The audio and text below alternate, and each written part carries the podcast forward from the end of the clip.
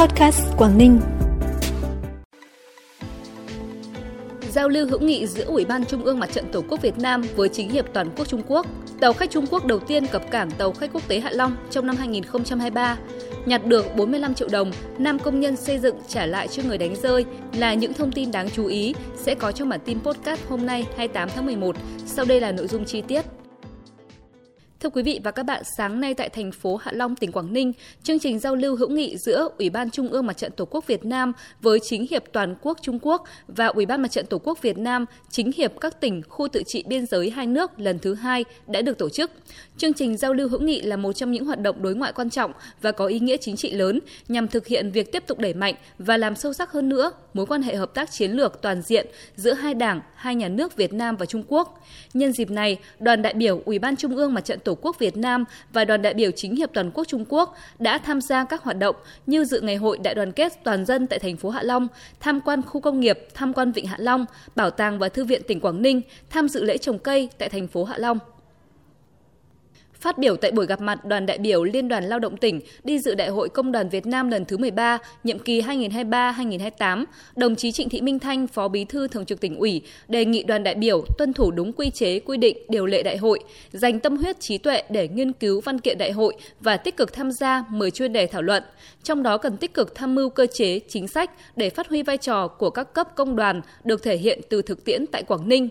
Sau Đại hội Công đoàn Việt Nam, Liên đoàn Lao động tỉnh cần rà soát, điều chỉnh, bổ sung các chỉ tiêu mà nghị quyết Đại hội Công đoàn tỉnh Quảng Ninh lần thứ 14, nhiệm kỳ 2023-2028 đã xác định cho phù hợp với nghị quyết Đại hội Công đoàn Việt Nam. Tham dự Đại hội Công đoàn Việt Nam lần thứ 13, nhiệm kỳ 2023-2028 diễn ra từ ngày 1 đến ngày 3 tháng 12 năm 2023 tại thành phố Hà Nội. Đoàn Quảng Ninh có 12 đại biểu đại diện cho các cấp công đoàn tỉnh Quảng Ninh. Trong khuôn khổ đại hội, Đoàn Quảng Ninh có bài phát biểu tham luận quan trọng với chủ đề kinh nghiệm lấy ý kiến của các cấp công đoàn trong tham gia góp ý dự thảo chính sách, pháp luật.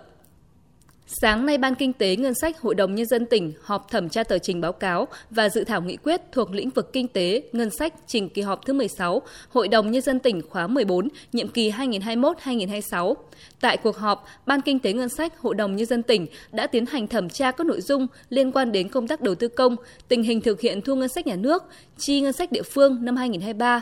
phương án phân bổ dự toán chi ngân sách cấp tỉnh và cơ chế biện pháp điều hành ngân sách địa phương năm 2024, danh mục các dự án công trình, dự án chuyển mục đích sử dụng đất, thu hồi đất trên địa bàn tỉnh, quyết định chủ trương chuyển mục đích sử dụng đất rừng sang mục đích khác trên địa bàn tỉnh để thực hiện các dự án công trình, báo cáo kết quả giải quyết kiến nghị của cử tri gửi đến kỳ họp thứ 14 và các kiến nghị chưa được giải quyết xong từ các kỳ họp trước của Hội đồng Nhân dân tỉnh trong lĩnh vực kinh tế ngân sách. Trên cơ sở các ý kiến thảo luận tham gia của các đại biểu tại cuộc họp, Ban Kinh tế Ngân sách Hội đồng Nhân dân tỉnh đề nghị các sở ngành đơn vị liên quan tiếp tục nghiên cứu, hoàn thiện các dự thảo báo cáo nghị quyết để trình tại kỳ họp Hội đồng Nhân dân tỉnh tới đây.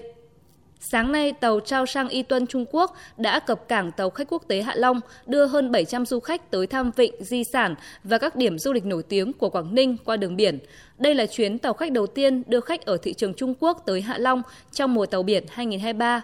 Sau khi cập cảng, du khách sẽ có một ngày trải nghiệm thành phố Hạ Long và tham quan một số điểm đến đặc sắc tại Hà Nội. Sau đó, đoàn sẽ du ngoạn vịnh Hạ Long trọn một ngày và tiếp tục hải trình tới Đà Nẵng, Hồng Kông trước khi trở về cảng Xà Khẩu, Thâm Quyến, Trung Quốc. Theo lịch trình đăng ký, từ nay đến hết năm 2023, dự kiến có 5 chuyến tàu Chao Sang Y Tuân đưa hơn 4.000 du khách từ Trung Quốc tới thăm vịnh di sản. Năm 2024, dự kiến sẽ còn nhiều chuyến tàu đưa du khách Trung Quốc đến Việt Nam qua cảng tàu khách quốc tế Hạ Long. Lịch trình tham quan của dòng khách Trung Quốc thường là vịnh Hạ Long, thành phố Hạ Long, Yên Tử, thủ đô Hà Nội.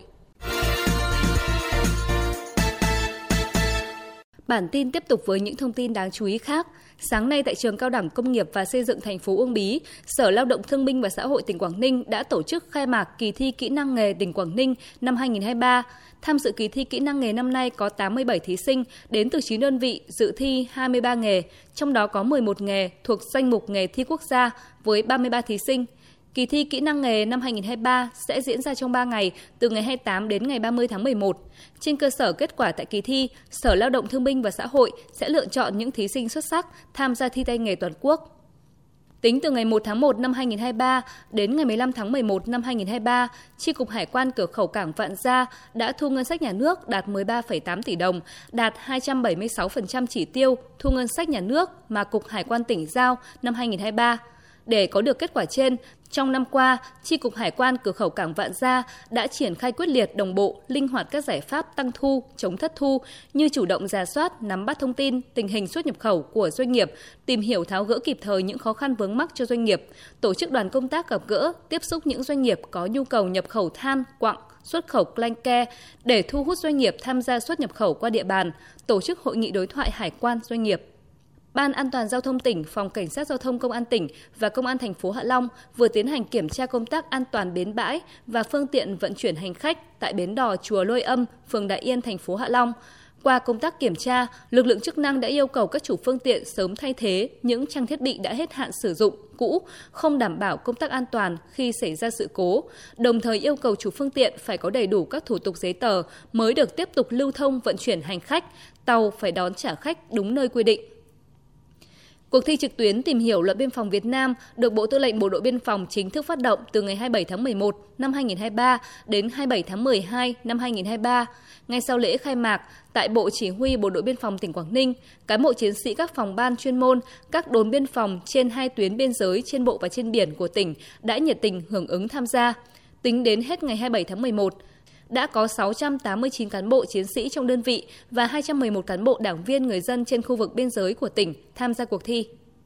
Ngày 27 tháng 11, tại cơ quan công an xã Thượng Yên Công, thành phố Uông Bí, anh Nguyễn Bá Miên hiện đang là thợ xây dựng trên địa bàn xã Thượng Yên Công, thành phố Uông Bí đã trả lại số tiền 45 triệu đồng mà anh nhặt được cho người đánh rơi là anh Ngô Thành Lê, trú tại thôn Nam Mẫu 2, xã Thượng Yên Công, thành phố Uông Bí. Trước đó vào khoảng 9 giờ ngày 20 tháng 11, anh Miên đã nhận được 2 tập tiền tại đoạn đường thuộc thôn Khe Sú 2, xã Thượng Yên Công.